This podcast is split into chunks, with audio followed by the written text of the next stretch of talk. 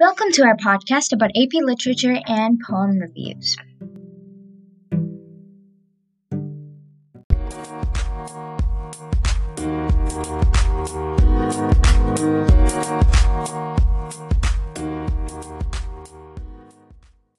Okay, so the poem that we read was Blues Odysseus, and we'll go ahead and all introduce ourselves. So, my name is Jocelyn.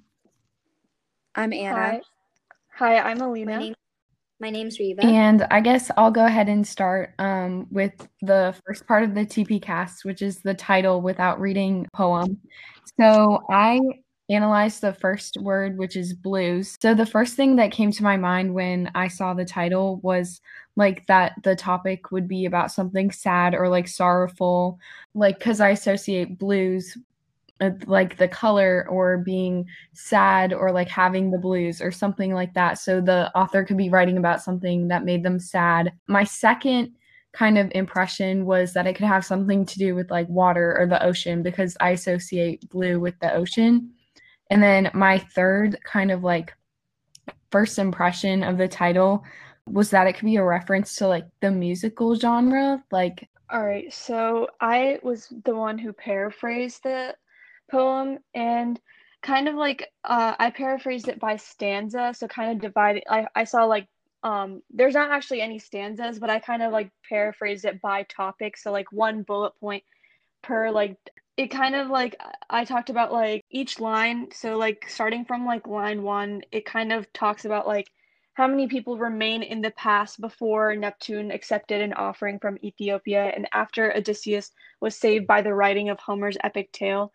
And some of this I kind of use like my own knowledge to it, especially because I kind of know like a little bit about like Greek and Roman like before reading this poem. So like so then my second bullet point was a while after the story was written in the real world, sailors kidnapped 132 Africans and threw them on a ship to sail on the Atlantic Ocean. And that kind of I know that that does like directly reference to like the slave trade, the African um transatlantic slave trade. And then my third bullet point remember those individuals, but also the humanity that was abandoned by people in order to oppress them. And also uh, going down to like where it said what where it talks about how Odysseus was our great white hope. I basically paraphrase that as nevertheless Odysseus persisted. He was the people's hope and savior. He was their white hope before the concept of race was even created.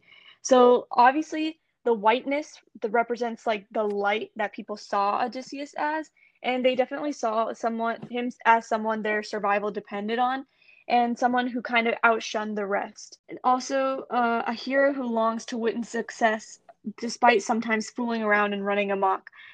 And also going down to like the kind of the shift of the poem the author talks about I want to be happy that Homer portrays the sea in an optimistic fashion by talking about how it's home to nymphs, an alternative to its harsh reality where an African would drown at each turn of the ship wheel. And not one person could imagine Odysseus in a negative fashion after witnessing his heroic, perseverant efforts. But Odysseus was uh, doesn't need to be blamed for the harsh realities of the world because every human being deserves to experience God's love. So you can kind of see like how uh, while like paraphrasing it, I kind of noticed how while she does while the author does wish that like accountability could be held she also mentions that you can't put the entirety of the blame on Odysseus. Like he's a human being, and every human being deserves to experience God's love. And then it says Odysseus was saved by Homer's tablet, which is referring to Homer's writing of the Odyssey. And I went into kind of, and basically what I concluded from that is Odysseus is I think like kidnapped or something along the lines of that. And he comes back home in the poem, The Odyssey. And so that saying he was saved is kind of like there's a happy ending to the story. And then the land of not make believe just means the real world. And then the reference to a crew of slave ship sailors throwing 132 Africans into the Atlantic Ocean was referring to the Zong massacre in 1781, which is the owners of a slave ship threw 132 th- slaves into the ocean because a lot of the people on the ship were getting sick and they needed to lighten the load of the ship in order to claim more insurance money when they return home. And then after it says heave ho to souls, I thought this was just kind of showing how the speaker doesn't like that they were treating these innocent people as objects or cargo that they could use to just throw overboard to get money and not care about their lives at all. So they were just not caring at all that they were people. And then after that, it says, and people and laws and kin, which just further shows the speaker's frustration towards oppression and how people are abandoning family values and the law to follow what they believe is in their best interest, even though it's probably harmful to other people, like in the reference to the Zong massacre. And then, like building on what Alina said earlier, our great white hope before whiteness was invented. And the color white usually represents like purity and wisdom and stuff like that. And nowadays, being white is a race issue as opposed to just like thinking about what colors represent, like yellow is happiness, red is anger. It's more of a racial thing now.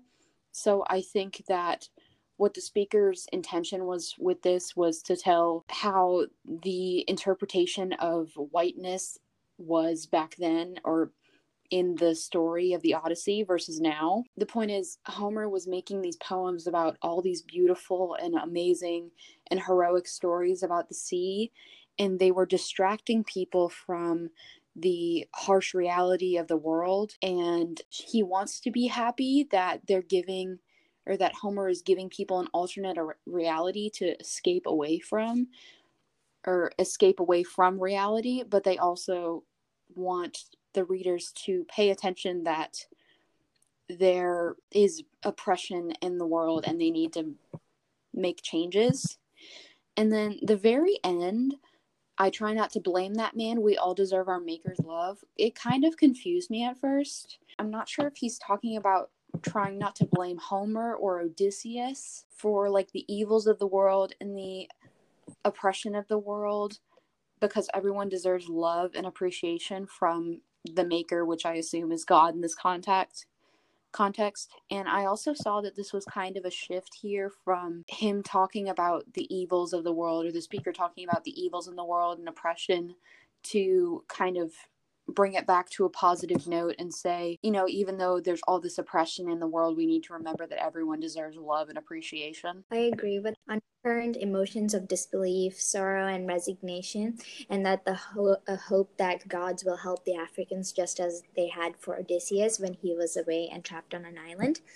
So, looking at that and going into a shift, so just as Anna had said, uh, the shift I saw also occurred like I want to be happy that Homer imagined from there on and it was where the negative tone became a little bit more hopeful and it was it was more hopeful in that the speaker was trying to say how the gods would change their anger and help the Africans that are trapped in this island uh, or in this land, just like the Odysseus uh, was saved from the island and so there was one of the few things I noticed. And so, looking at the attitude or the tone of this poem, it's more sorrowful, and there's a hint of verbal irony seen throughout this poem. It has these.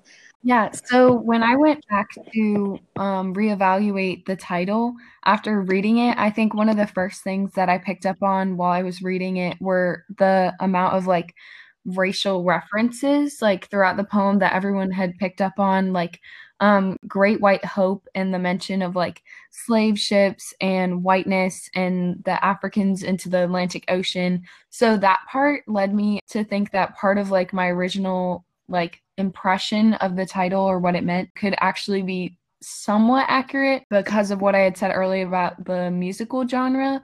It's kind of a stretch, but because that type the genre of music comes from African culture and roots. And as the author is a black woman herself I thought that the name of this poem could have like come from part of this as it is a part of kind of her culture I guess. And then but the most important part that I kind of picked up on was the sorrowful or sad attitude that Reba mentioned earlier. Um and I feel like as the writer writes there's like almost like wistfulness and longing to want everything to be good and happy, but recognizing reality. Um, so the last lines of like land of not make believe and the very last lines of the poem kind of led me to this impression. So that kind of holds the weight of like blues as in like sorrowful or sad like kind of if that makes sense. Yeah, I really like that and also yeah. I really like your connection to the music genre because a lot of blues music is about kind of the writers or the singers talking about adversity and overcoming things. And I believe that the genre of the blues originated on slave plantations. So I think that just ties in further, like whether I'm not sure whether the poet meant it to tie into that or not. I think they mm-hmm. probably did, but kind of tying back blues into the culture of racism and struggles through race is really interesting to me and i really like that they made that like full circle connection. Yeah i definitely agree and like i wanted to just go back and correct myself really quickly because i think i accidentally mentioned the transatlantic slave trade but anna was actually correct. It was in reference to like the zong massacre but also going back to the author of this poem, her name is Honorée Faname Jeffers. I think that's how you pronounce it. And I kind of went back and researched about mm-hmm. her. And uh, it turns out that a lot of the poetry she writes, um, aside from this poem, it, it like focuses. They focus on race, religion, and culture. And I also happened to stumble upon her Twitter because uh, she's still pretty like active on social media, and I found out that she's very passionate about race related issues on social media too. And I was kind of like scrolling through her Twitter and I noticed that she has a lot of tweets that uplift and um, she's like uplifting and promoting other black poets or artists. And going back to like the original poem, I really like that connection that Jocelyn made about like the reference to the blues and like that alluding to like that African culture. And it also kind of shows why she decided to incorporate the 132 Africans on the slave ship. And like it also like clarifies that like throughout the poem when mentioning the slave ship she's like portraying it as like the harsh reality of this world. And you can kind of see that through like her other works and also through like the personality that she displays online. Yeah so as well, I wanted to add on that this one, I think, since she also incorporated it in Odysseus, and it's about homecoming, and and Odyssey is basically about Odysseus coming home. So she's basically trying to say how the Africans have been. Uh, are she's longing for the home but they've been taken away into this unknown land where the ideas of, racial inequality and and the power of whiteness and all of that really clash and how that kind of contrasts with the story of Odysseus and how that contrast is really the verbal irony as I mentioned earlier uh, and that just reminded me uh, because of Jocelyn like talking about how the title and the blues and the culture of it yeah and like it. I remember earlier Miss Tuttle was talking about the theme like all three of the poems that we're doing podcasts about tie back to the theme of deception and betrayal. And I think that this shows a lot of the author's aggression, or not aggression, but like feeling betrayed by Homer, even though she doesn't want to, especially towards the end, because there's this juxtaposition, especially with the long dashes in throughout the poem. There's this mm-hmm. juxtaposition between oh my gosh, there's so many horrible things relating to race going on in the real world versus Odysseus's story, which is so heroic and happy and everyone loves it.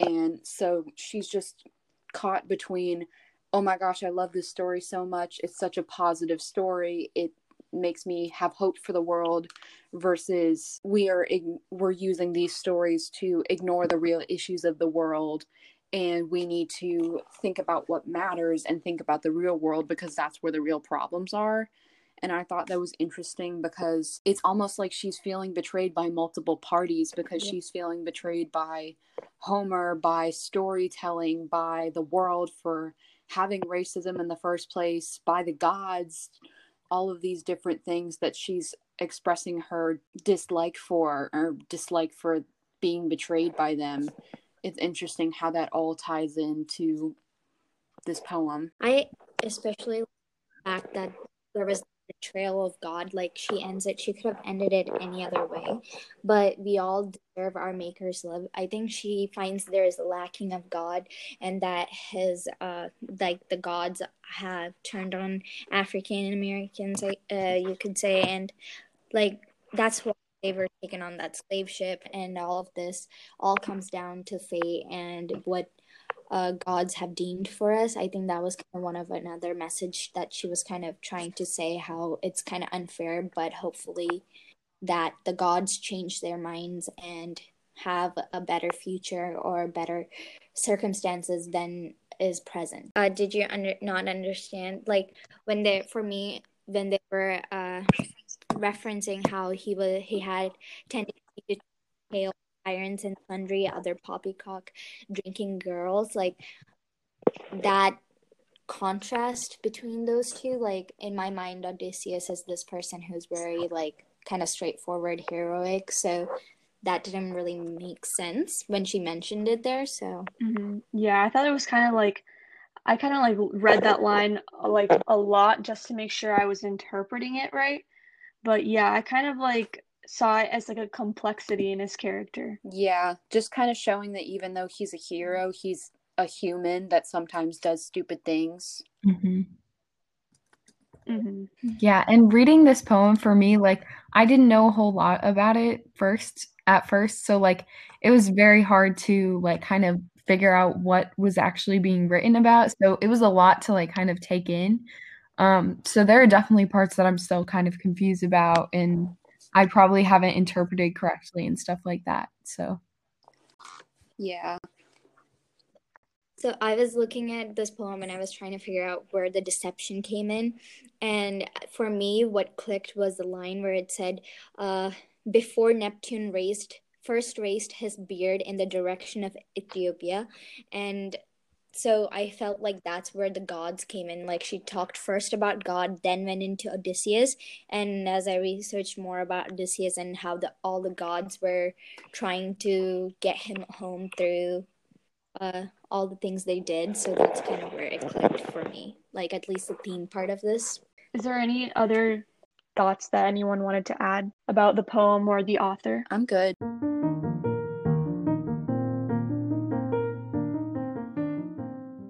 Thank you for listening to us review Blues Odysseus by Honorée Fanonne Jeffers. Hope you enjoyed. Thank you.